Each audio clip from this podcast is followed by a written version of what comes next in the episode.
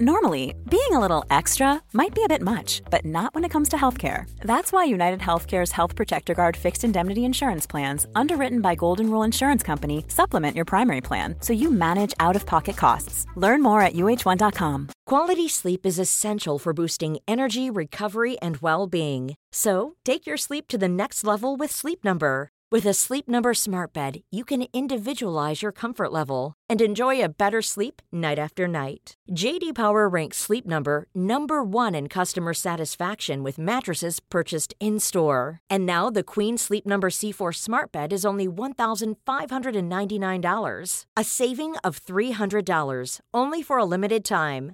For JD Power 2023 award information, visit jdpower.com/awards. Only at Sleep Number stores or sleepnumber.com. Hey, I'm Ryan Reynolds. Recently, I asked Mint Mobile's legal team if big wireless companies are allowed to raise prices due to inflation. They said yes. And then when I asked if raising prices technically violates those onerous two-year contracts, they said, "What the f*** are you talking about? You insane Hollywood ass."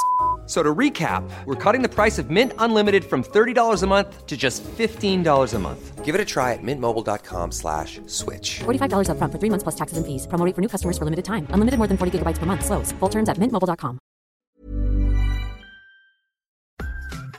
Bonjour à toutes et à tous. Bienvenue dans le podcast Belle Trace. Je suis Flo Masnada, skieuse et passionnée de sport. Choisir, dessiner, laisser ma trace, c'est ce qui m'a guidé pendant des années et je souhaite que cela continue. Alors j'ai pensé qu'à travers ce podcast, je pourrais donner la parole aux grands champions, mes amis, que j'ai eu la chance de côtoyer pendant des années pour qu'ils nous transmettent leurs messages, leurs valeurs, leurs belles traces quoi. Ils nous ont fait vibrer et continuent à provoquer des émotions uniques chez nous. Alors, tendez l'oreille et soyez à l'écoute de leur souffle plein d'énergie positive. Aujourd'hui, je reçois David Smetanin. C'est un champion euh, paralympique que j'ai rencontré euh, lors des Jeux olympiques qu'on essayait. On était la candidature de Grenoble 2018. Et euh, bah, tout de suite, ça a matché parce que c'est une personne pleine de vie. c'est un champion hors norme qui a gagné des titres incroyables et qui continue parce qu'on va parler de, du passé, du présent et puis de l'avenir avec lui euh, aujourd'hui euh, dans Beltrace. Donc je suis vraiment ravie de, de recevoir au micro de Beltrace monsieur David Smetanin. Salut David Salut Flo, merci pour ton accueil. Alors écoute, euh, j'aimerais que tu me racontes ton histoire parce que finalement c'est vrai qu'on s'est croisés, on en a un petit peu parlé, mais je ne sais pas tout comment tu as commencé et puis bah, parler aussi bah, comment tu es, comment es arrivé tout ton, parcours, ce que tu as mis en place pour aller gagner toutes ces médailles. Donc ça, c'est le programme du podcast. Mais euh, on va commencer par le commencement. Comment tu as commencé euh, la natation et pourquoi la natation? Il y a plusieurs facteurs. Il y a toujours euh, le côté inspirant ou l'inspiration qu'on peut trouver à travers d'autres champions qu'on a regardé à la télévision par exemple, qu'on a pu rencontrer dans notre carrière. J'ai eu la chance d'avoir un peu les deux pas l'un que j'aurais voulu rencontrer dans ma vie, et c'est pas forcément impossible de le faire désormais, mais en tout cas, c'est pas le cas. C'était Carl Lewis qui, en 84, les Jeux de, bar de, de Barcelone, les Jeux de Los Angeles m'a vraiment inspiré. Euh, quelqu'un qui n'est pas issu de ma discipline, puisque c'est l'athlétisme et pas la natation, mais pour autant, euh, son élégance, son palmarès, euh, une espèce de force tranquille incroyable quand il courait, on avait l'impression que tout était facile. Et j'ai trouvé que le champion était vraiment admirable. Voilà, et puis une carrière incroyable Rappelons qu'il a quand même gagné 4 médailles d'or en longueur dans 4 jeux différents, et ça, c'est juste exceptionnel.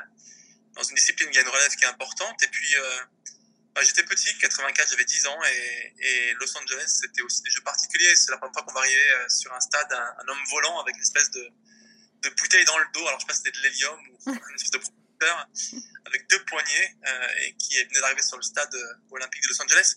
Depuis, on a plein de choses qui ont évolué. Il y a plein de il y a plein d'engins sur l'eau avec des systèmes de scooters, là, une espèce de, de, de fly scooter, je sais pas comment ça s'appelle. Des planches volantes qui permettent à des sportifs de pouvoir euh, quasiment voler. Bon, voilà. Mais, euh, mais rassure-moi, rassure-moi, Carl Lewis, il n'avait pas la bouteille d'hydrogène dans le dos pour sauter sans longueur. Hein. il avait l'hydrogène sous les pieds, je pense, parce que vraiment, il avait une foulée incroyable. Et puis, euh, à la fois les commentateurs à la télévision, puis les, les spécialistes de la disaient qu'il avait vraiment une foulée particulière, quelqu'un qui était très, très technique des, genoux très très hauts. Aujourd'hui, les athlètes sont peut-être plus puissants qu'ils l'étaient à l'époque. Euh, je pense à Maurice Green il y a quelques années ou, d'autres sprinteurs dont on dit voilà, qui sont plus dans la poussée au départ et après dans l'accélération et on va vraiment se relever progressivement. Carl Lewis, il était vraiment, on a l'impression qu'il courait vraiment à 100 mètres du début à la fin, les jambes très très hautes et puis euh, les mains ouvertes, un, style particulier, mais voilà, quelqu'un d'inspirant et puis euh, et puis j'ai trouvé euh, être vraiment un beau champion quoi. J'ai suivi plutôt plus tard un duel incroyable entre Powell et Carl Lewis au championnat du monde. À Je Tokyo. en Corée. C'était à Tokyo. Tokyo, Tokyo 90, c'est ça, ouais. Tokyo et, bah, pareil, un suspense incroyable. Et c'est aussi des choses qui m'ont permis de, de, rêver un petit peu, quoi, qui ont fait durer le suspense. Et puis des grands duels de l'époque qui m'ont, qui m'ont marqué, qui ont bercé mon enfance. Euh, mais d'une manière générale, ce sont les jeux qui ont vraiment, euh, qui m'ont vraiment donné envie de, de, de, moi aussi devenir un champion, de faire du sport à, haut niveau. Euh, pour les valeurs que les jeux développent, pour les valeurs que, que les jeux proposent aux athlètes et puis surtout qu'elles défendent en général. Et euh, si je parle de 84 et, de Carl Lewis, je peux aussi parler de 92 dans notre région. Albertville, forcément, un souvenir de Platini, de cet archer incroyable à Barcelone qui tire une flèche pour allumer la vasque. À Albertville, la cérémonie très très particulière, un chorégraphe fantastique qu'on avait, mm. évoqué lors de la candidature de, de Grenoble 2018 à l'époque, ensemble. Mais euh, des jeux réussis, et puis bah, bah, voilà, ton parcours aussi, tous les gens que j'ai pu croiser dans ma vie, que ce soit les sports d'hiver ou d'été, et puis plus ça s'approchait de moi et plus ça me touchait. Et puis forcément, ma 92 c'était à côté. On a même eu une troisième semaine de vacances à l'époque quand on était au collège pour profiter de ces jeux et, j'en ai profité pleinement. quoi. Je me souviens de la descente de, de. J'étais sur le télésiège à l'Alpe d'Huez quand euh, Franck fait deuxième derrière Orclib en descente. Mm. Et puis une descente euh, incroyable. Hein. C'était un, spectacle fou quoi, parce que Belvard c'est quelque chose de spécial. Même si je pense que dans ta carrière, tu as vu encore d'autres descentes, on pense beaucoup à, à l'Ashtraf, à Kitzbühel, etc., à d'autres choses, mais voilà, et puis après, il y a eu Edgar, voilà, que j'ai pu voir euh, euh, par temps de neige et brouillard, mais gagner son donc, titre. Donc petit, ça veut dire que tu étais fan des Jeux et des sports olympiques. Mais toi, est-ce que tu pratiquais euh, ces sports-là? Ah, compétiteur, euh, mais pas en judo à l'époque. D'accord. J'étais bon skieur, je faisais beaucoup de choses, mais pas vraiment à haut niveau en natation.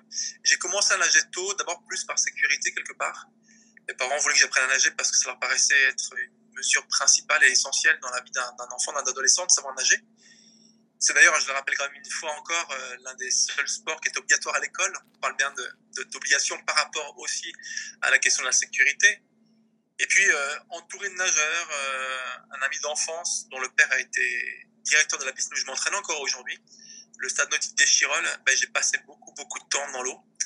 Et euh, quand on a quelqu'un qui est un exemple en natation à côté de soi et qui en fait tous les jours en compétition, on a envie de s'y mettre aussi un peu plus, puis il va donner deux, trois clés de succès, ou deux, trois, deux, trois indications techniques. Et puis, j'allais en compétition et je voyais ces, ces, ces, jeunes hommes comme moi, hein, des, adolescents qui étaient de plus en plus costauds, de plus en plus bronzés aussi, parce qu'ils nageaient tous dehors.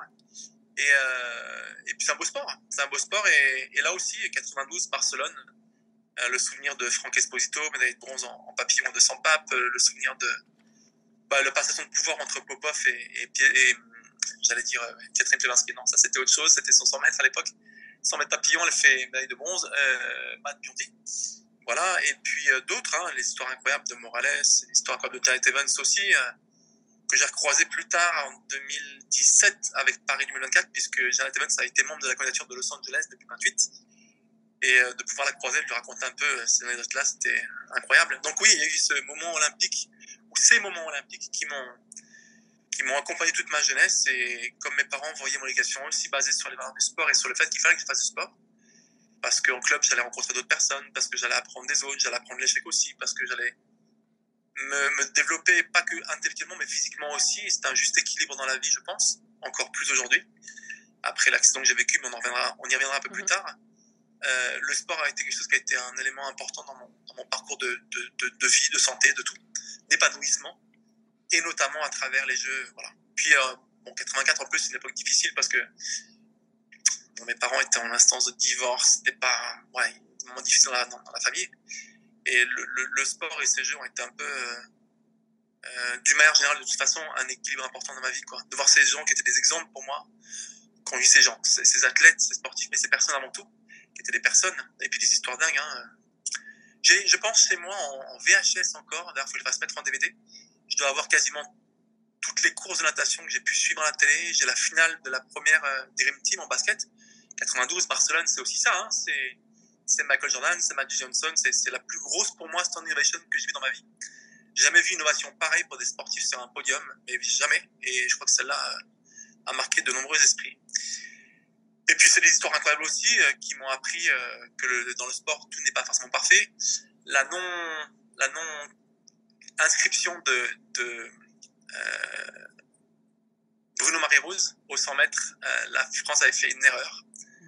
Oublié de l'inscrire sur le 100 mètres. la, disqualification de, de Gilles Kénervé qui était très très bien sur le 400 je crois, ou 800 je sais plus, 200. 200 et qui mord le couloir et on voit le zoom à la télévision qui montre qu'il mord le couloir à côté, il se fait disqualifier 200 mètres. Euh, et puis bah, bien sûr Marie-Jo, quoi. Marie-Josée Pérec, oui, c'est sûr que ça a été des moments importants, 92 mais 96 ensuite, bien entendu. Et puis 2000, euh, la difficulté qu'elle a rencontrée en 2000, et voilà, différentes choses, mais qui ont aussi euh, fait partie de mon parcours de jeunesse et qui m'ont appris plein de choses finalement. Voilà, donc les jeux, oui, pour cette flamme, pour cet esprit et pour, euh, pour ces champions que j'ai voulu à un moment donné, à, qui j'ai voulu ressembler à un moment donné, je pense. Mhm.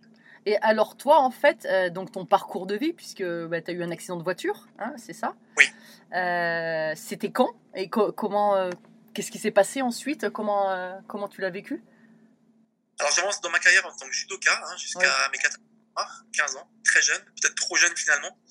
Il me manquait quelques points en compétition et à 15 ans, j'ai envie de faire d'autres choses, de tout essayer, de faire d'autres trucs. Je me suis mis au sport de glace puisque j'ai joué pour les voleurs de loup à Grenoble, hockey sur glace.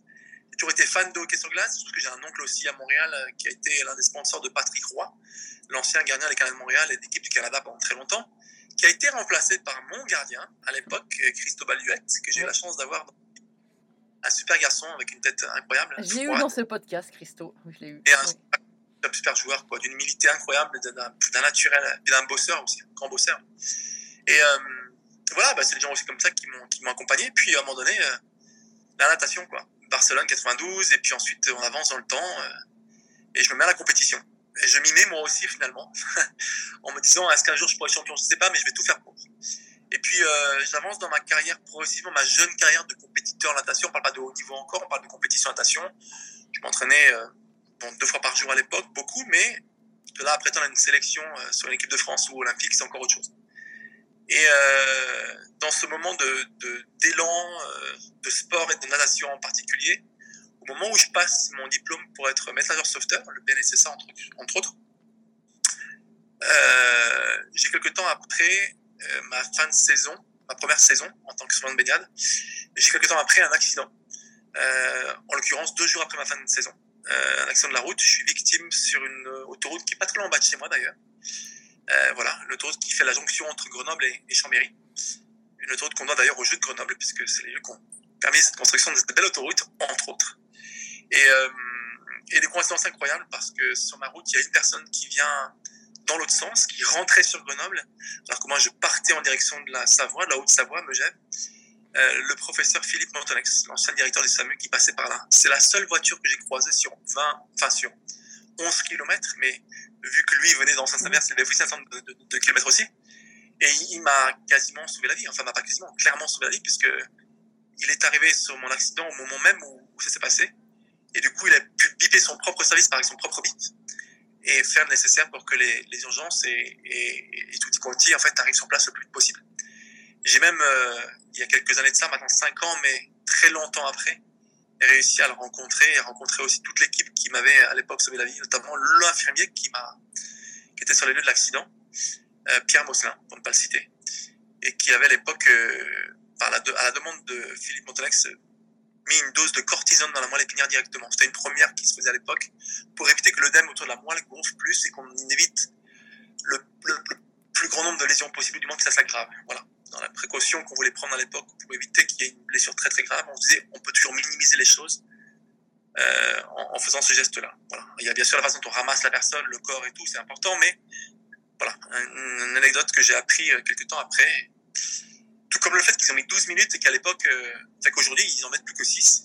Ils me disaient on a été lent à l'époque, c'est pas possible. ah, je, bah, rapide. Voilà, et euh, et l'accident a été forcément un moment difficile hein, dans une vie parce que du jour au lendemain, tu te retrouves, euh, alors comme qui dit l'expression, avec l'herbe coupée sous le pied, complètement, euh, dans une situation de paralysie euh, quasiment générale, puisque j'ai touché au niveau cervical et dorsal. Et donc tout, tout s'arrête, hein. toute ta vie s'arrête. Les repères que tu as, la, la, la position, t'es alité. Déjà, il fallait que je survive parce que ça a été critique. J'ai fait un pneumothorax bilatéral, j'avais plus d'oxygène dans les poumons. Heureusement, l'hôpital bah, nord de Vauban n'était pas si loin que ça, était finalement à que 12 minutes, enfin 6 pour revenir. Et, euh, et ça en a suivi une belle opération. Alors, c'est une histoire particulière parce qu'à l'époque, quand j'ai eu mon accident, mon père connaissait bien le maire que tu connais aussi, à l'époque, mhm. Michel Testo, et Michel était président des hôpitaux de Grenoble. Euh, il est au courant, je ne sais pas qui le met au courant que j'ai eu un accident, et il a eu la gentillesse de prévenir euh, deux grands pontes de la neurochirurgie à Grenoble, qui n'étaient pas de service, de service ce jour-là en plus. Euh, mais je tiens à les citer parce que c'est sûr qu'ils vont vraiment euh, aider à aller là où je voulais aller. Sans chirurgien et sans belle opération, il n'y a pas de suite, il n'y a pas de récupération, il n'y a rien, quoi. C'est le professeur Jean-Paul et Louis-Aline Bellabib qui ont été pendant plus de 18 heures sur mon dos, tous les deux, et qui n'étaient pas de service et qui sont venus pour m'opérer, donc c'est un, un, geste plutôt admirable. Voilà. Euh, et puis bah, derrière, euh, une longue éducation, forcément. On apprend à se remettre assis, on apprend à être en fauteuil, on apprend à progresser. J'ai eu des anomalies qui m'ont donné aussi espoir parce que malgré deux lésions, notamment très très hautes, j'ai pu continuer à progresser. J'ai gardé mes abdos, ce qui pourrait être rappelé qui n'était pas normal au départ. Et on s'est dit, tiens, c'est bizarre. Et cette lésion incomplète m'a aussi donné de l'espoir pour avancer et reprendre une vie la plus normale possible. Alors, il y a eu forcément des moments difficiles. Hein. À l'hôpital, c'était compliqué. L'URC, trois semaines. Post-tria derrière 15 jours. Euh, on ne sait pas ce qui va se passer du jour au lendemain. Tout, tout s'arrête. Et encore une fois, euh, le vrai problème dans le handicap, c'est qu'on n'a aucune certitude et qu'on ne sait pas de quoi demain est fait. Mm. On n'a pas toujours de handicap, ni dans son entourage. On n'a pas forcément des gens qui sont en ce handicap et on ne sait pas comment ça va se passer. Et c'est cet inconnu qui nous fait peur en fait. Donc euh, on reprend tout depuis le début, comme un bébé qui apprend à tout faire, les gestes élémentaires, de s'habiller, de se doucher, de manger, de tout. Et euh, le sport revient à un moment donné. Dans la rééducation, il y a une partie plus ludique qui était pour moi à l'époque la piscine, la natation.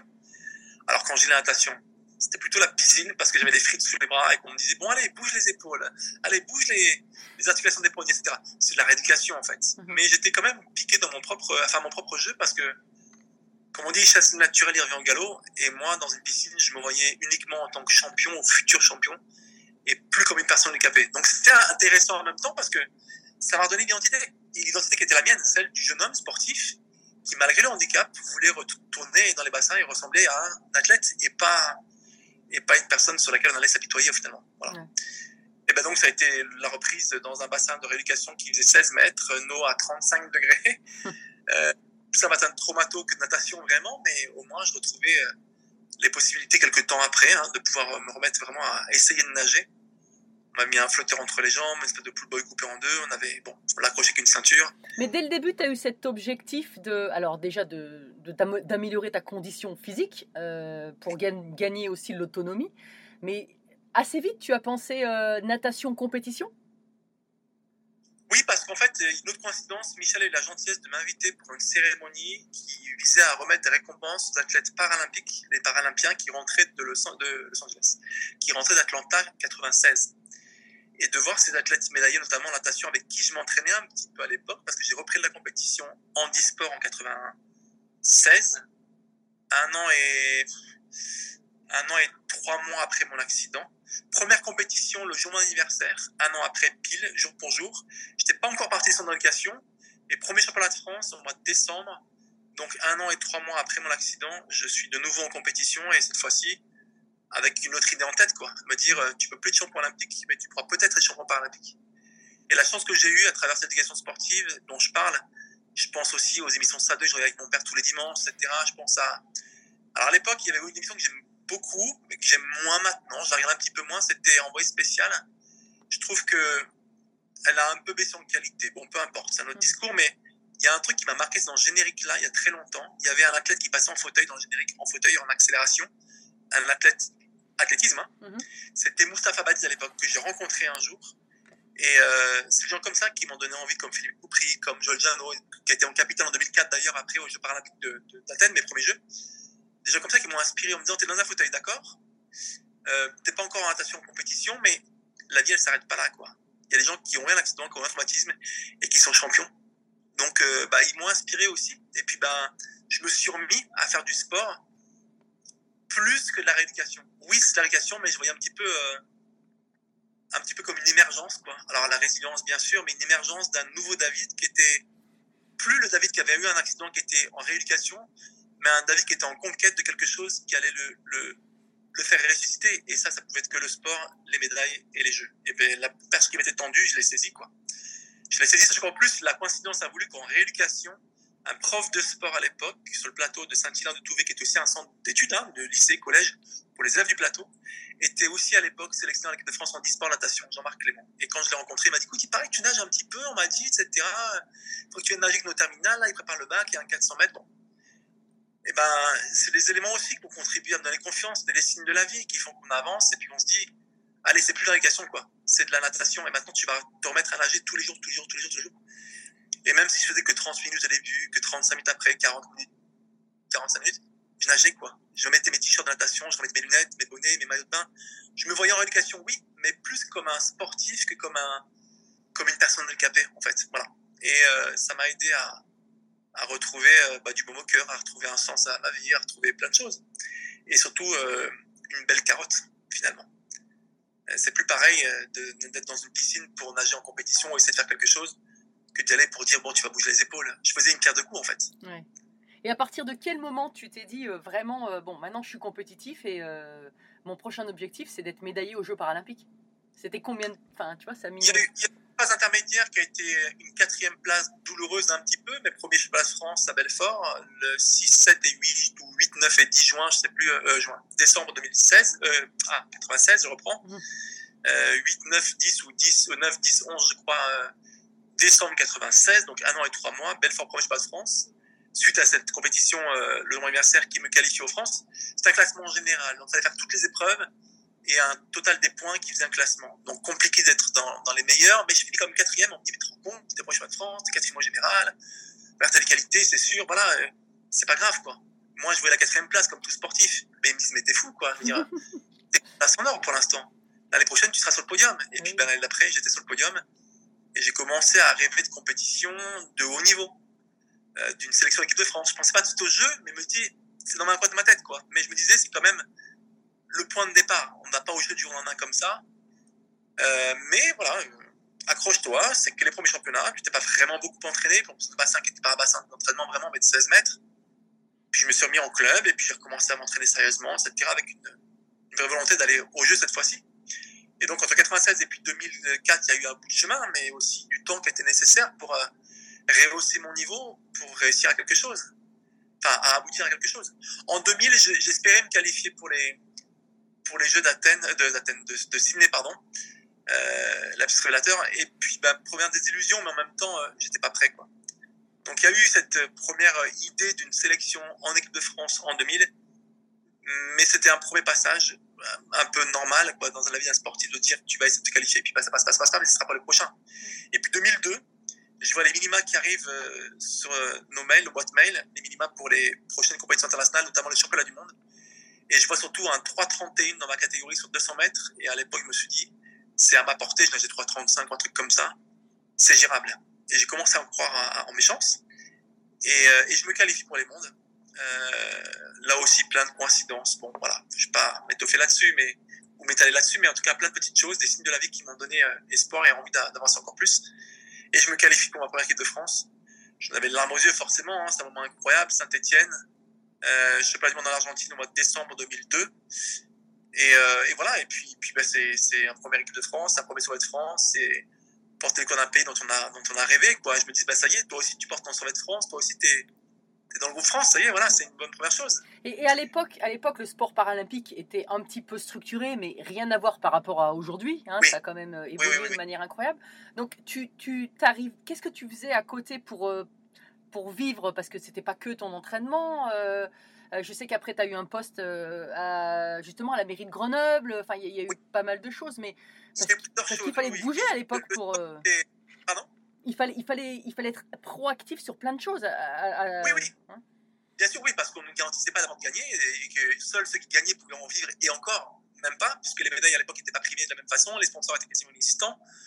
Euh, il y en a quelques-uns, mais c'était vraiment euh, certains cas particuliers comme Béatrice qui était vraiment la superstar et qui avait vraiment raflé tout à, à Sydney en 2000 avec 7 médailles d'or et qui, elle, vraiment avait fait la une des journaux. Mais c'était particulier. Euh, c'est comme Michael Phelps, il y en a un dans le monde, il n'y en a pas 10 000, quoi. Euh, donc oui, bien sûr, j'ai repris mes études euh, en 98 avec la volonté de passer un brevet d'État, de continuer ce que j'avais commencé finalement. Mon BLSSA, c'était le tronc commun, c'était euh, un brevet d'État ensuite pour être entraîneur ou manager. Et puis je passe aussi un BE en e-sport. La Fédération française e-sport dispensait un BE en e-sport avec toutes les pathologies, tous les handicaps. Me dit, écoute, tu le vis, tant qu'à faire, prends-le en plus. Ça va t'armer un peu plus, quelques cordes à ton arc supplémentaire pour avancer dans la vie. Et puis, autre coïncidence, un déjeuner à midi en 99 ou 2000 euh, un an après. J'ai un copain qui me parle du CESNI à l'époque.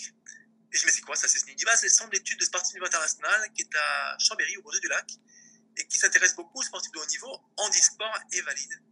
Je me renseigne, je tombe sur un Eric Warin à l'époque, qui est toujours un ami, un ancien joueur de hockey sur glace, qui a été mon, mon, mon, prof de promo, qui a été bon, mon sélectionneur aussi, puisqu'en fait j'ai eu un entretien euh, pour entrer à l'école, et c'était euh, une entrée en DUT tech de co pour des athlètes de haut niveau qui pouvaient échouer leurs études, leur DUT en fait sur trois ans et pas deux ans, pour vraiment permettre de concilier l'entraînement et, et, les études. Et là, je me suis dit, je peux faire les deux, je vais faire les deux et les faire bien, quoi. Donc ça a été un premier élément hyper important parce que j'avais une porte ouverte professionnelle et, toujours le même enthousiasme sportif. Et puis bah, 2000, c'est ma première promotion, 2000, 2003, 2002, les championnats du monde, j'ai réussi une finale, pas de podium, mais je n'étais pas la bonne classe à l'époque en plus, pour les catégories, bon bref, de classification. Et puis, bah, on est à, on est à fin de promo à un an déjà, quoi. Et là, pareil, mes profs me disent, écoute, tu as un profil d'école de commerce, tu continues, il faut que tu rentres en licence ou en master, euh, il y a une maîtrise en gestion, c'est pour toi, vas-y, fonce. Et je reviens à Grenoble, euh, école de commerce, et puis, puis voilà, euh, l'envie de me qualifier, bien entendu, après une première sélection équipe de France et ces championnats du monde, de me qualifier pour les, pour les Jeux. Et là, je vois tête en ligne de mire et je me dis, bah, c'est maintenant, quoi, il faut y aller. Et, euh, et je continue, études et, et sport. Donc, j'intègre euh, l'IAE de Grenoble, euh, je valide une maîtrise de gestion, je rentre en master première année, c'était la forme LMD à l'époque. Après, intégrer un master M1 et M2 en management, stratégie et génie des organisations. Euh, j'ai bossé sur le stade de Grenoble, le stade de, des Alpes, c'était mon sujet de mémoire. J'ai bossé sur le tram aussi, bon, différentes choses, mais dans le domaine sportif, c'est ce beau stade de Grenoble. Et est-ce que tu penses que cet équilibre études, sport, euh, le sport t'a amené quelque chose au niveau des études et les études t'ont amené quelque chose pour ta carrière sportive également? C'était euh, vraiment à la fois lié et à la fois les deux ont progressé ensemble hein, pour aller jusqu'au sommet. Euh, oui, oui, oui, oui. Hmm. Oui, complètement, Florence, complètement, parce que il fallait, comme tu dis, l'un et l'autre, parce qu'aucun élément ne me garantissait dans le sport, rien n'est exact, euh, me garantissait de gagner ma vie dans le sport uniquement, et il fallait que j'ai d'abord de quoi me retourner si jamais il y avait quelque chose, et surtout de quoi prévoir l'avenir ensuite. Et je voulais pas attendre une fin de carrière qui était peut-être une belle carrière, on ne savait pas, pour commencer à faire quelque chose. Il y avait cette porte ouverte avec le CESNI qui préparait justement les athlètes à leur double projet, études, sport, entreprise, euh, D'ailleurs, j'ai fait partie des gens qui ont été primés dans le prix Jean Pierre qui dispense justement une récompense pour les athlètes qui ont réussi dans leur sport, dans les études et dans leur entreprise, en stage, etc. Euh, et puis, bah oui, ça a été un effet boule de neige positif parce que là, m'a permis de, faire évoluer l'autre. Le, côté sportif, c'était ma passion, l'envie d'être champion un jour, d'être peut-être sur un podium au jeu. Alors, de la gagner un titre, c'était quelque chose de fantastique, mais c'était un rêve, c'était pas forcément tout de suite dans mon esprit ou alors dans un petit coin de ma tête, quoi. Mais par contre, euh, le podium, les jeux, oui, ça, c'était un rêve de gamin et, et je pouvais enfin euh, euh, l'atteindre, même si j'avais mon accident. Mais c'est pas grave, t'as une deuxième perche qui se tendue, il faut que tu fonces. Et, et, depuis, et depuis, donc, juste pour combien de médailles olympiques Enfin, c'est ton palmarès, il est énorme parce que donc tu as participé aux Jeux de 2004. Oui, c'est ça. Et tous les Jeux depuis? 2008, 2012, 2016, 2020, en 2021, à cause de cette problème mais il y a eu un effet intéressant de l'un et de l'autre, oui, un effet euh, positif qui m'a amené à, à, vouloir être bon dans les deux domaines. Alors j'ai avancé mes études, mais je voulais aussi avancer mes médailles. Et puis, bah oui, 2004, première médaille à Athènes. Après avoir été deux fois quatrième, je décroche le bronze le dernier jour avec un record de France. Et forcément, dans mon esprit, c'est pareil. 2004, euh, après je suis pas du monde 2006, je monte d'un cran, deux fois médaille d'argent. Et puis, bah, avec Pékin en ligne de mire, je me suis dit, tu peux pas, tu peux pas t'arrêter à une médaille de bronze, c'est pas possible. Et là, ça a été autre chose. Je me suis dit, il faut que tu ailles chercher le, le, plus beau et, et peut-être faire comme Béa, quoi, aller chercher le plus de médailles d'or possible. Et c'est vrai que je bosse très très dur entre 2002 et 2004. Euh, je me suis exilé euh, euh, dans un autre club après. Et voilà, j'ai pris le choix aussi de partir en Australie en 2006, entre 2004 et 2008 après, pour pouvoir aller chercher un peu plus que ce que j'avais en France, notamment dans la culture sportive. Et je rentre avec l'esprit bien clair en me disant, c'est pas que le podium que tu veux maintenant pour Pékin 2008, tes deuxièmes jeux, ce sera la consécration, je vais y aller pour le titre, quoi. Et le premier jour, 500 mètres, je décroche enfin ce, premier titre de ma carrière, comme, bah, comme Alain d'ailleurs. Alain Bernard qui a le titre aussi Pékin en 2008. Et depuis, bah, ça continue, euh, même s'il y a eu un moment difficile à, Tokyo, puisque je suis finaliste, oui, mais pas médaillé. J'ai pour l'instant en, 5 participations en jeu, 9 médailles paralympiques, euh, 13 médailles mondiales, non, 10 mondiales et 13 européennes. Et puis, euh, je dois encore avoir, je pense, tous les records de France aujourd'hui, dans toutes les courses. surtout, un record de titres absolu, euh, tout sport confondu, puisque j'ai 156 titres de champion de France. non. Bah, en fait, on a la chance dans ce sport de faire plusieurs épreuves. Hein. Le, calendrier final, c'est 7 courses. Et à l'époque, je, bah, je, gagnais les 7. Quoi. Donc euh, voilà. C'était chouette. Ouais, c'était aussi un... C'est ce qui motive, hein, c'est d'aller chercher des chronos, oui, mais d'aller chercher des, résultats, des records, des, des palmarès ouais, Mais aussi, tu as, mis en place autour de toi toute une des, cellules, tu vois. Là, là euh, bah, on est en train de parler, mais tu es, euh, chez les kinés, euh, euh tu as tes entraînements, tu as, mis tout en place. Tu es, allé, es allé aussi côtoyer, tu parlais d'Alain Bernard, je sais que tu as beaucoup parlé avec lui aussi sur les préparations, les entraînements. Enfin, tu as mis en place des choses pour, pour réussir, pour gagner.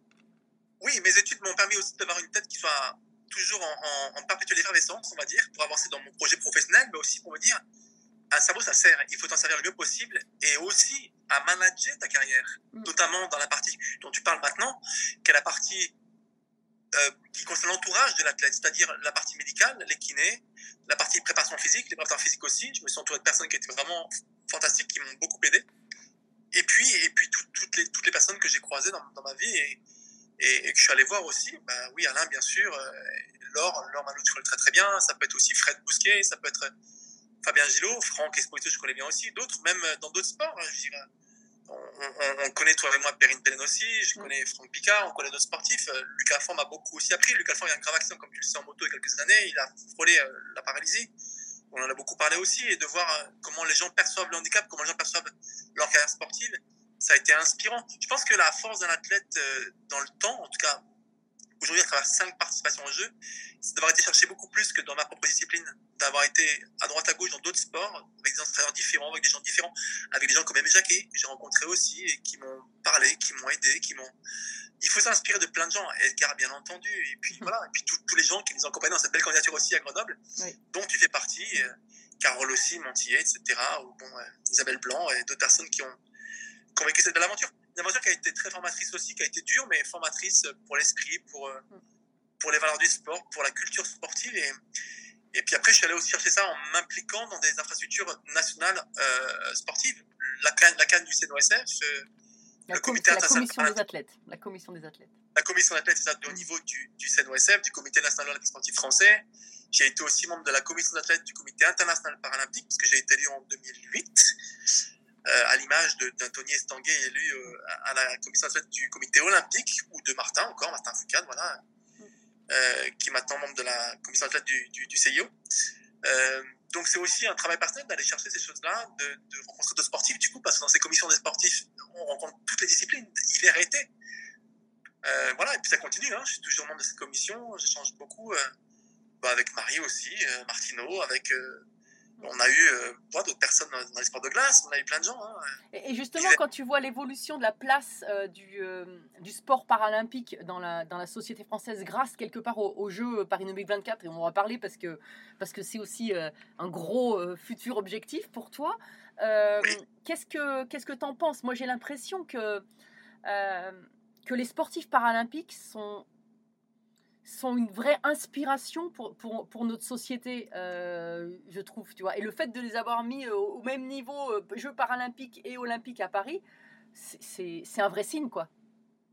Oui, il y a, a, y a l'intérêt, bien sûr, de la, de la commerciale ou, télévisuelle, parce que mm. France Télévisions a gagné l'appel d'offres et nous promet 300 ans de direct, ce qui est une première, hein, c'est jamais vu. mais aussi l'intelligence de cette candidature d'avoir souhaité valoriser les athlètes qui sont des champions tout simplement. Et je ne parle pas que de moi, mais tous. Je prends l'exemple de Marie Baucher dans le ski, par exemple. Je prends l'exemple d'Arthur Baucher aussi dans le ski. Mm. Euh, d'autres, Benjamin Davier, qui est un copain aussi. Euh, ben à ski, c'est un, un, monstre en biathlon et il fait de, beaux résultats, de belles courses aussi. Et, et de, penser à nos sportifs paralympiques, c'était aussi penser aux sportifs français en général. On n'a pas que des athlètes olympiques, il y a aussi des athlètes paralympiques. Et c'est une force de Paris d'avoir su instaurer ça. Alors à travers des petites choses simples, le logo. À travers la date des Jeux Olympiques qu'on a fait décaler pour que les Jeux Paralympiques soient bien la dernière semaine de vacances et la première semaine de la rentrée scolaire, à travers une communication autour de ça, à travers des projets qui valorisent ce mouvement-là et la fête qui va autour. On pense tous quand on va au jeu à la cérémonie d'ouverture et celle de Paris sera unique, énorme, à la fois pour les athlètes olympiques sur la scène, mais aussi pour les athlètes paralympiques qui défileront sur les Champs-Élysées. Moi qui suis engagé auprès de l'armée de l'air et qui a une attache particulière avec l'armée en général, défiler sur les champs, c'est très symbolique, c'est très fort. Mm. Euh, l'arc de triomphe, place de la Concorde, qui ne peut pas rêver de ça un jour dans sa vie, quoi. Puis alors, pour finir une carrière en tant que sportif, bien entendu. Alors justement, parle-nous-en. Ton prochain objectif, c'est Paris 2024, quoi. C'est qu'est-ce que tu as mis en place? Ton rêve, c'est de finir à Paris 2024 avec une médaille d'or? Oui, c'est ça. C'est de finir en France. J'en ai rêvé en 2005 quand on était candidat pour 2012. J'en ai pleuré pendant 45 minutes en 2005, alors que Londres battait Paris pour gagner les Jeux de 2012. Et, et si ça n'avait pas forcément été quelque chose d'immédiat parce que ça paraissait encore très très loin, euh, suite à la période du Covid en 2020, euh, je me suis dit finalement on va faire un an de plus. Euh, pourquoi pas quoi? C'est un an de moins pour Paris. Et puis d'aller boucler la boucle, à être l'un des rares Français à faire six fois les Jeux, ça serait oh, chouette, très chouette. Et, et, surtout de le faire chez soi, en France. Donc pour des Jeux d'été qui seront les premiers pour nous, parce que les Jeux paralympiques d'été, il n'y en a pas eu. J'ai eu. Alors, je reprends juste ce que tu dit tout à l'heure par rapport à Paris 2024. Bien sûr que c'est important parce que les Jeux d'été ont une ampleur et une emprise très forte dans un pays et dans un mouvement sportif, c'est quelque chose de particulier. Mais j'ai eu la chance aussi d'entendre beaucoup parler et de vivre indirectement les Jeux paralympiques de Tignes dans Calderville 92, qui ont été des Jeux extrêmement réussis parce que sur le plan technique, tous les gens qui étaient dans les stations ont fait un travail monumental et il ne faut pas l'oublier. Et c'est des choses comme ça qui nous ont marqué, nous, à cette génération-là, qui m'ont dit, bah, finalement, si on prépare des pistes de ski aussi bien olympiques, enfin paralympiques que olympiques, en pensant à la qualité des jeux à Derville en général, et notamment Belvarde par exemple, mhm. mais pas que, euh, je me dis, Paris, ce sera sans doute grandiose. Et puis c'est Paris aussi. Et puis j'ai été dans cette belle équipe de candidature, en, en, en, l'occurrence pour Paris 2024, je les ai accompagnés pendant plusieurs, plusieurs mois, pendant une longue année même. J'ai eu la chance de partir aussi à Lima pour cette belle victoire et et c'est tout un tas d'éléments qui ont en fait concouru à me dire il faut que tu finisses à la maison, euh, même si c'est peut-être un peu dur, même si c'est encore loin. Bah, ça vaut le coup de, de, de, s'offrir ça quoi, pour une fin de carrière. Et, et, et ça, c'est fantastique. Donc, euh, ouais, il y a une nouvelle carotte, il y a une nouvelle motivation d'aller chercher une sixième sélection. Je pense aussi à Mélina Robert-Michon, que je connais bien et que j'aime beaucoup, avec qui je bosse pour le département en tant qu'ambassadeur du sport, qui a, elle, déjà fait six jeux. Et euh, je me dis, allez, pourquoi pas moi finalement? Et puis, euh, bah, encore une fois, les jeux à la maison, c'est tellement particulier, quoi. C'est tellement spécial. Donc, euh, ouais, ouais c'est dans ma tête et c'est l'objectif, clairement. On est à un an et, demi, on est à aller 19 mois, un peu moins. Et on avance avec encore un peu plus d'excitation, de pression peut-être, mais c'est une, belle histoire et j'aime bien les belles histoires qui se finissent bien. Alors, si je peux la finir le mieux possible et raccrocher le maillot du haut niveau, en tout cas, en France à la maison, devant notre public et devant tout le monde, la famille qu'on n'a pas eu, nous, à Tokyo, parce qu'il n'y avait personne, à cause de cette crise sanitaire qui nous empêchait d'avoir notre public, d'avoir du monde, des amis, etc.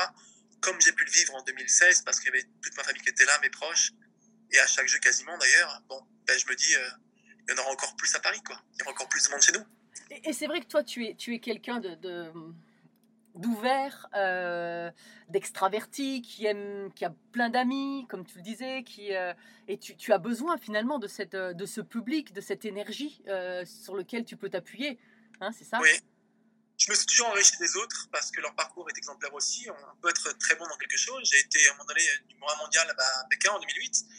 J'ai gagné deux titres, pas, du monde en 2010. J'ai gagné des records du monde, des records d'Europe pour plein de choses. Mais c'est pas éternel tout ça. On n'est jamais à vie le meilleur. Mm. Donc d'aller voir d'autres sportifs dans d'autres disciplines qui font aussi bien dans leur domaine, c'est c'est passionnant quoi, de voir comment eux se préparent, comment eux s'entraînent et puis d'échanger les uns avec les autres. C'est pas pour rien que je suis toujours enfin, impliqué auprès de cette commission d'athlètes du, du, du, CNSF quoi. Euh, au sein de laquelle représente aussi le mouvement paralympique. Mais euh, oui, c'est un élément important. J'ai aussi beaucoup appris de mes voyages, non seulement en compétition, mais au-delà de la compétition les voyages forment la jeunesse, j'en suis vraiment convaincu. On apprend des autres, des autres cultures, d'autres méthodes, d'autres choses. Et, euh, hum, de pouvoir le faire encore, c'est super. Tu vois, on parle le week-end prochain à la Martinique en stage. c'est chouette de s'entraîner comme ça dans les conditions, un peu au soleil, avec une belle équipe, jeune aussi. Hein. Il, y a des, jeunes qui montent, Hugo Didier, Alex Portal, euh, pour ne citer que, hein, mais à d'autres, puisque c'est eux qui ont brillé, en l'occurrence, à, à Tokyo. Euh, et, j'ai envie d'avancer de, encore comme ça pour. Euh, aller, 19 mois, c'est pas la fin du monde, c'est pas la mer à boire, c'est juste une piscine à boire. ah, c'est clair. Et alors, ce, petit garçon qui rêvait des Jeux Olympiques quand il était petit, à regarder les autres champions, tu lui dirais quoi aujourd'hui? Tellement de choses. tellement de choses. Euh, toi, tu m'en parles, ça me fait des frissons, quoi. C'est marrant comme les choses peuvent me toucher parfois et à quel point c'est important. Mm. Euh, je dirais qu'il a bien fait d'avoir de, remercié mes parents, d'avoir éduqué dans cette valeur-là du sport et de m'encourager à, suivre l'exemple de gens qui ont appris à perdre avant de gagner et d'être inspirés par ceux qui ont gagné aussi. Euh, je dirais tellement chose d'abord de, de, continuer à s'accrocher, que l'entraînement ça fait mal, que au judo, bah, je me suis orteils plusieurs fois, et qu'on me remettait les orteils en place, ça faisait mal, que j'avais le col brûlé, euh, le cou brûlé à cause du kimono, que quand la natation j'ai bu la tasse plusieurs fois aussi, ça n'a pas été facile. J'ai des moments où je me suis fait engueuler aussi, parce que l'entraînement, on n'est pas toujours à 100%, et on dit allez, bouge-toi un peu, il faut faire ci, faire ça. Bon.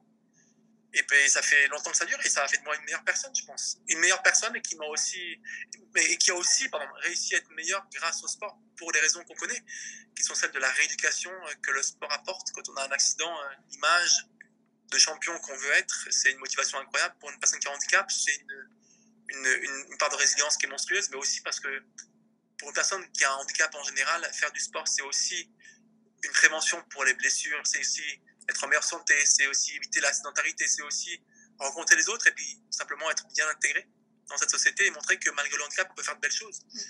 Et euh, j'ai pas vocation à être exemplaire dans tout ce que je fais, mais en tout cas, montrer l'exemple, c'est un honneur, c'est fantastique. Donc, euh, tu vois, encore ce matin, l'entraînement, j'ai un petit qui me va me dire, oh, mais je vous ai vu, vous, dans ma classe.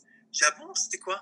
Ah, mais c'était pour la dictée là, vous êtes venu cette année pour euh, faire la dictée là. Ça fait 16 ans que je suis parrain de la session et là, j'en suis très fier. Et, et, et oui, bah voilà, c'est ces petits garçons-là qui viennent nous voir en bord du bassin quand c'est dur parfois. C'est un samedi matin, on être en week-end, bah on se dit, bah non, il y a encore une séance, il faut la finir.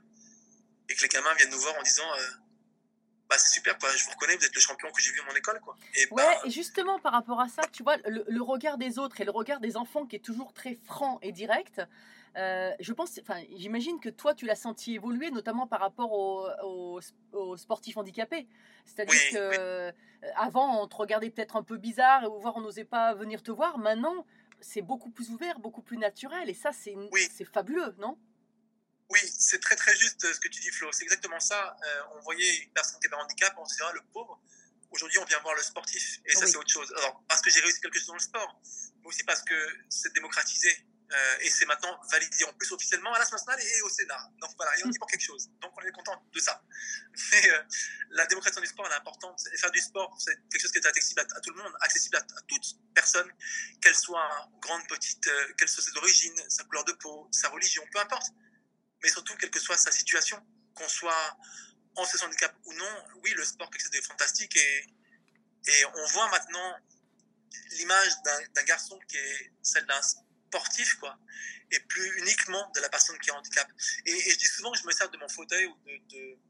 Bon, j'ai des rayons qui sont bleu, blanc, rouge, enfin voilà, ça c'est personnel, je suis très patriotique, mais c'est comme ça. Euh, comme d'autres champions, je pense. Mais euh, on a aussi un rôle à jouer quelque part en tant que sportif dans la société, de pouvoir euh, inculquer ces valeurs-là et de montrer aux jeunes que oui, il y a un handicap, mais on est aussi des gens qui réussissent quelque chose et qu'il faut d'abord voir la personne avant de voir la personne handicapée. Et donc, pourquoi pas le champion ou euh, l'artiste ou le musicien ou, que sais-je dans son domaine. Et tu as raison, la perception des choses a changé, notamment grâce au sport. Le sport a cette capacité, je pense, de changer les choses, et Paris a cette véritable ambition de changer les choses. Voilà. On est aussi réaliste, toi et moi, je pense, sur la situation, mais on va faire le maximum, on va apporter beaucoup, j'espère, au pays, et, j'espère que ça changera encore plus le regard des gens sur le handicap, et surtout que ça mènera une vraie place du sport en France. Elle existe, mais elle n'est pas encore à, l'image de celle des pays anglophones qu'on connaît comme l'Australie, l'Angleterre, etc., et qui, pour le coup, l'Angleterre, ont réussi des Jeux de Londres fantastiques, mm. vraiment, et des Jeux paralympiques fantastiques. Mm. Donc, euh, Paris a un challenge, mais je pense qu'ils vont le relever brillamment, je le souhaite de tout cœur, et puis euh, pour la petite histoire, je suis en charge d'une partie de l'accessibilité d'équipements sportifs, en tout cas 33%, sur le lot 28 du, du COJO. Et, et c'est aussi une façon de mettre ma pierre à l'édifice sur ce projet-là. Voilà. Ça m'étonne pas de toi, de toute façon, tu n'arrêtes jamais. Ouais, j'ai du mal à dire non parfois, mais là, il faut quand même avouer que c'est un projet quand même assez incroyable. C'est motivant. J'ai bossé pendant quelques temps pour le Consortium Stade de France sur cette partie d'accessibilité et pour une boîte qui s'appelle Accessmetry, avec qui j'ai gagné le marché public. Et on a cette, cette partie-là à charge de certains équipements. Et euh, le petit garçon qui rêvait des Jeux, il n'imaginait pas, je pense, un jour être d'abord champion paralympique, médaillé en or aux Jeux, avoir la Marseillaise sur un podium aux Jeux. Ça dure aussi longtemps, euh, que ça dure depuis plus de 20 ans. Et puis surtout, euh, de se dire que j'ai la chance de finir à, la maison en ayant un petit peu contribué à cette réussite olympique et paralympique. Un petit peu, comme d'autres, bien sûr, mais de pouvoir mettre sa pierre à l'édifice, c'est chouette, quoi. Hmm. C'est très chouette. Ouais, c'est clair. Bon, alors on arrive bientôt à la fin du podcast. Euh, j'ai trois, trois derniers petits items, si je puis dire. je vais te dire quelques mots et tu me diras à quoi ça te fait penser. voilà, c'est assez simple. Soit en un mot, soit tu développes, comme tu veux. Oui. Alors, natation. Euh, mon élément, je pense. Définitivement, ouais. C'est sûr qu'il faut vraiment aimer l'eau pour, euh, pour être bon nageur. Mais ouais, donc mon élément. Enfin, mon élément. Mon sport, mais surtout euh, l'eau, mon élément. Jeux paralympiques Un rêve, un aboutissement, et puis. Je sais pas comment je peux le traduire si ce n'est par l'expression boucler la boucle, quoi. voilà. 6, la phase de 6 à la maison. 2024, pour information, euh, quelques mois après les Jeux paralympiques, j'aurai 50 ans. Ça aussi, c'est un peu une prouesse. Et, euh, et c'est chouette, quoi. 100 ans des Jeux, 50 ans pour moi. C'est plutôt pas mal comme histoire. c'est clair. Euh, fauteuil. Étrangement, alors mobilité, bien sûr, ça a été essentiel pour moi quand j'ai eu mon accident, mais étrangement, je dirais avant tout sport. On ne voit plus le fauteuil comme un outil uniquement pour les personnes handicap, mais un fauteuil aussi de sport. Mm. Les gens savent que maintenant ça existe. Et je pèse mes mots. Hein. Il y a 10 ans de ça, on disait c'est pas un fauteuil, ça, c'est un outil pour faire du sport. Ouais, mais ça reste un fauteuil. Mm. Donc, euh, quand on me dit fauteuil, ouais, je dirais sport. Mm. Je dirais pas confort, c'est jamais un, confort définitif. Euh, voilà, mais euh, ouais, sport. Là, il va falloir choisir 50, 100 mètres ou 200 mètres. Ah Je vais faire les trois. Hein, c'est ah, tu peux, allez, vas-y, je t'ai que Je vais faire à Paris. Euh, le 50, c'était la première, en 2004. 20 ans après, le 200, ce sera peut-être la dernière. Parce que je pense qu'il y a peut-être une plus grosse chance de faire quelque chose de bien sur 200 ou sur 100 mètres que, que sur le 50. Même si je me tenterai au 50 aussi. Mais euh, euh, ouais, c'est trois courses que je fais maintenant depuis des années des années, mes trois SP. Quoi, et Bon, on va faire le maximum dans les trois en tout cas. Oui, c'est clair. Euh, rêve? Euh, Je crois que je l'ai touché du doigt ce rêve. Vraiment. Je... Étrangement, je... Ah, étrangement. Euh, la vie, elle est ce qu'elle est. Hein. Je veux dire, on ne choisit pas toujours ce qui se passe, ni mon accident, etc. C'est comme ça. J'ai une, belle vie, j'en suis vraiment heureux. Je suis reconnaissant de ce que j'ai. Je, m'emploie hein, tous les jours dans mon travail, dans ce que je fais pour pour avancer dans les, dans les conférences que je donne en entreprise aussi, dans l'engagement que je prends vis-à-vis de mes, partenaires au titre de ma société. Mais je crois que j'ai vraiment une vie heureuse, mais je suis donné les moyens d'avoir une vie heureuse. Et euh, le rêve, il est touché du doigt, quoi. Dire euh, la Marseillaise sur un podium au jeu. Et j'espère, je touche du bois encore, finir à, à, à, Paris. Euh, qu'est-ce que tu utilises de plus, quoi? Rien? Rien. En démo, c'était Paris 2024 aussi, mais je crois que tu y as déjà répondu. Bah, c'était un rêve, pas pour moi, c'était un rêve pour la France, pour tout le monde. Tu sais, euh, j'ai pas dormi une minute la veille de la victoire. On était à Lima, on savait qu'on allait gagner parce qu'il y avait une double attribution qui était historique, 24 et 28. J'ai pas fermé l'œil pourtant de la nuit, une excitation, un stress, une, une, exaltation. Hein. J'ai pleuré dans les bras de Jéramasson à l'époque, mon président de la Fédération Sport. Je, Mika pareil, Jérémia, dit, on enfin, c'était des moments incroyables. Quoi. Ça, c'était vraiment un rêve. Le retour à Paris, pareil, c'était féerique. Mm d'être accueilli à l'Elysée par les, les, quatre présidents qui ont contribué, enfin trois en l'occurrence, qui ont contribué à, à, cette belle victoire, entre autres. Mais euh, on a vécu un conte de fées et on n'en est pas encore à la fin. La dernière page à écrire, elle est, elle est, pour 2024 et elle se terminera après les Jeux paralympiques euh, le 7 ou le 8 septembre, je crois. Voilà. Et bon, à nous de l'écrire maintenant, cette page. Hmm. Alors, euh, mon avant-dernière question, c'est est-ce que tu as une devise dans la vie? Ouais, qui n'est pas de moi. Euh, j'ai deux choses que j'aime beaucoup. Une phrase d'Arthur H, que je cite souvent en entreprise, qui dit que c'est l'une des clés de la réussite ou de la victoire ou du succès, c'est la confiance en soi. Il disait aussi que l'une des clés de la confiance en soi, c'est la préparation. Et dans le sport, c'est très très vrai. Mais ce que j'aime beaucoup dire, c'est que dans la vie, il n'y a pas de problème avec des solutions. Et s'il n'y a pas de solution, c'est qu'en fait, il n'y a pas de problème. Génial. très bon. J'aime bien parce que ça montre aussi qu'il faut bah, trouver des solutions. Mm. Il, y a, des fois, on se met des, montagnes alors qu'il n'y a pas de problème. Mm. Et alors, mon podcast s'appelle Belle Trace. Ouais. Qu'est-ce que c'est pour toi une belle trace? C'est ce que j'ai fait quand j'étais petit, la chance de vivre dans ce bel environnement que sont les Alpes. Oui. Euh, c'est quelque chose qui reste ou qui est éphémère parfois. Parce que quand on est à ski, euh, la trace, elle s'efface parce qu'il y a la neige derrière ou parce que. Parce que voilà, mais c'est aussi un guide pour d'autres personnes, notamment quand on est, et tu sais de quoi je parle, hein, sur du hors-piste, bien contrôlé, mais sur du hors-piste aussi, quand on a la chance de, de skier sur des neiges incroyables, sur des massifs incroyables comme les Alpes, c'est aussi une sécurité de dire aux autres, je l'ai fait, suivez mes traces, vous serez non seulement inspiré, mais surtout, euh, vous serez en sécurité. Et euh, indirectement, dans le sport, j'ai essayé aussi de suivre les traces des gens qui ont réussi quelque chose en disant, s'ils l'ont fait, moi aussi je le ferai. Quoi. Donc c'était un peu une sécurité quelque part d'aller suivre les traces des autres. Voilà. Bah écoute, merci David, c'est euh, tu es tu es vraiment très inspirant et je te remercie d'avoir accepté de venir témoigner au, au micro de Belle Trace parce que parce que c'est génial. merci. Merci et puis merci surtout d'avoir cette, cette, gentillesse de, faire ces podcasts-là, de prendre le temps pour le faire. C'est bien de, de témoigner, de le partager. On a, on a ça pour nous en tant que sportif, on est content de le faire et, et comme tu l'as vu, on le fait avec toute spontanéité. Je ne cherche pas mes mots, j'en parle euh, de façon naturelle parce que parce que c'est en moi. Merci à tous, chers auditeurs passionnés. Vous savez qu'en ski, on récompense les jeunes skieurs avec des étoiles. Alors, si ce podcast vous a plu et que vous voulez continuer à suivre les belles traces et à le faire découvrir aux amis, mettez non pas 3, mais 5 étoiles. Et pensez à écrire un petit commentaire pour m'aider à progresser et à dévaler les pistes encore plus vite. Allez, tchuss